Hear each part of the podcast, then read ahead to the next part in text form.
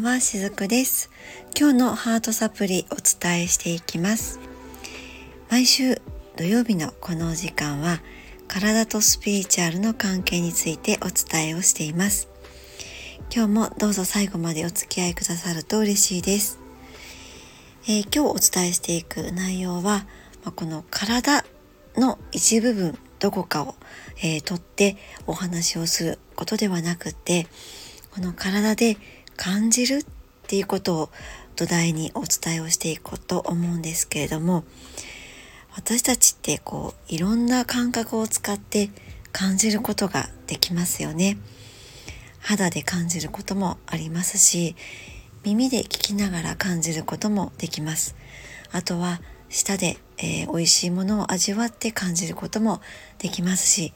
美しい景色を見ながら、えー、ま、目で楽しむそういった感覚を感じることもできると思うんですね。この五感を使って感じるっていうことを味わうことのできる生き物なのではないかなと思っています。この人間っていうのは五感を使って感じるっていうことを味わうことのできる素晴らしい生き物なのではないかなとそんな風に思うんですね。で私のこのスタンド FM とかブログやなんかで結構な頻度で感じることとか感情についてお伝えをしているわけなんですけれども私たち人間ってこの感じるっていうことをやりにこの地球上に生まれてきているんですよね。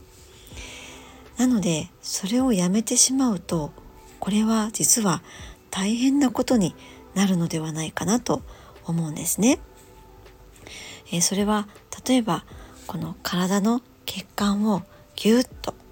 圧迫したら血液が流れなくなってその部位が壊死をしてしまうのと同じであって人間が、えー、あえて頭を使いすぎてこの感じるっていうことをやめてしまうと感覚っていうのは死んでしまうと思うんですね。まあ、実はこういったお話をしている私も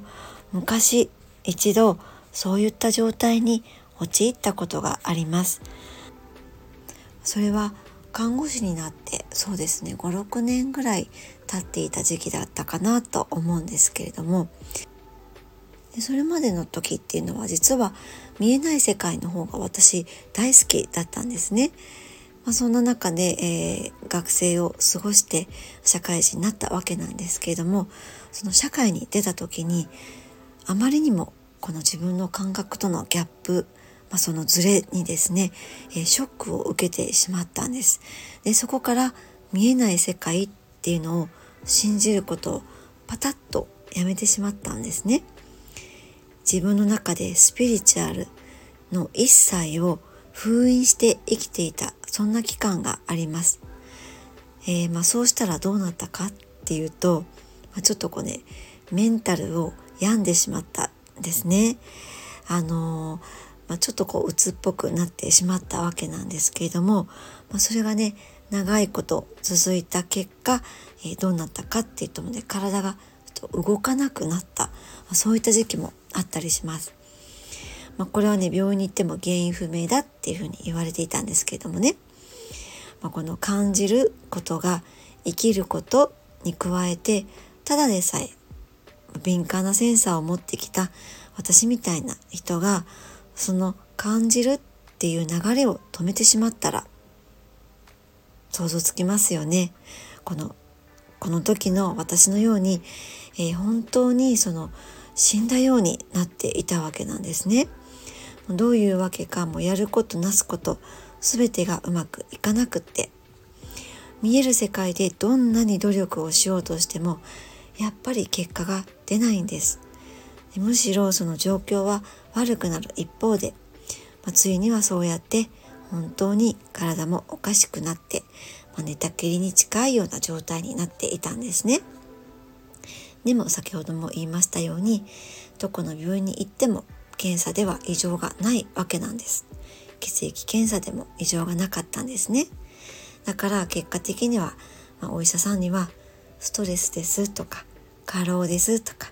加齢ですなんて言われてそのね加齢なんていう年代でもなかったんですけれどもね、まあ、あの体が動かないっていうのはあの事実でしたので本当に辛い時期がありました。でもそれをこう立証できないからこそ、まあ、仮病だって、まあ、そんな風に扱われた時期もあったりします。なのでその時はですね本当に自分をそしてその自分の人生をも恨んでいました。もう生きてても何にもいいことがないってそんな風に思っていたんですね。でも今思えばそれはもう自分で自分の感じるっていう大切な部分を止めてしまったことが、え、原因になっているのではないかなって今ではわかるんです。でその後はいろいろなプロセスを経て、えー、今の状況になっているわけなんですけども、まあ、その間ですねこの私が感じているっていうことをまずは文章にすることから始めました、えー、ブログを始めたんですね。そうやって自分の感覚を表現していくことから始めたんです。そうするとだんだんと、えー、こういった時の症状っていうのはほとんど出なくなっていきました。もちろん今では、えー、全くこういった症状はないわけなんですけれども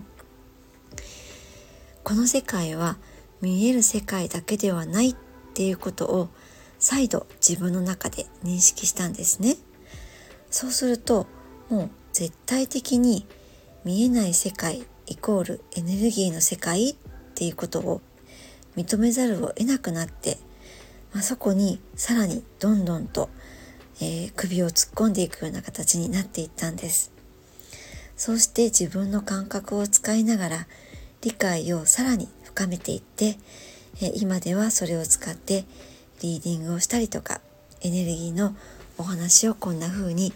え、していっているっていうそういった流れになっています。まあ、この感覚っていうのは初めて知るっていうよりももともと魂の部分では知っていたっていうことをだんだんと思い出しているそんな感じです。もちろんこの感覚は私だけでなくってもっともっとたくさんいろんな方がこういった感覚ってあると思います。そして今ではもちろんこれが私の本来の状態であってあり方っていうことも十分に分かっていますのでこの感覚を頭でもってこうねじ曲げようってそんな風にすることは今はもうないんですね。私がこんなような経験をして身をもって分かったことはこの感じるっていうことをやめてしまうと人間として機能しなくなるんだなっていうそれだったのです。だからいつもしつこいくらいにいろんなことところでこの感情とか感じるっていうことが本当に大切なんですっていうことをお伝えしているんですね、えー、頭では何も解決はしないんです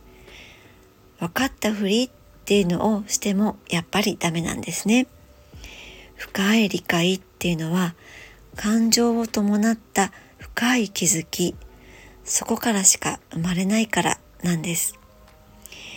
えー、時にスピリチュアルを過剰に避けているような人ほど向き合いたくない感情っていうものを避けているのかなってそんな風に思ったりもします。まあこれは過去の自分がそうだったからなんですけれどもね。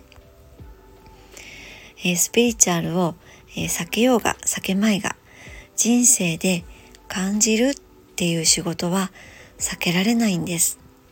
感じて自分がどうなるか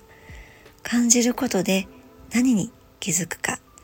そこからしか学ぶことしか方法はないからなんですね。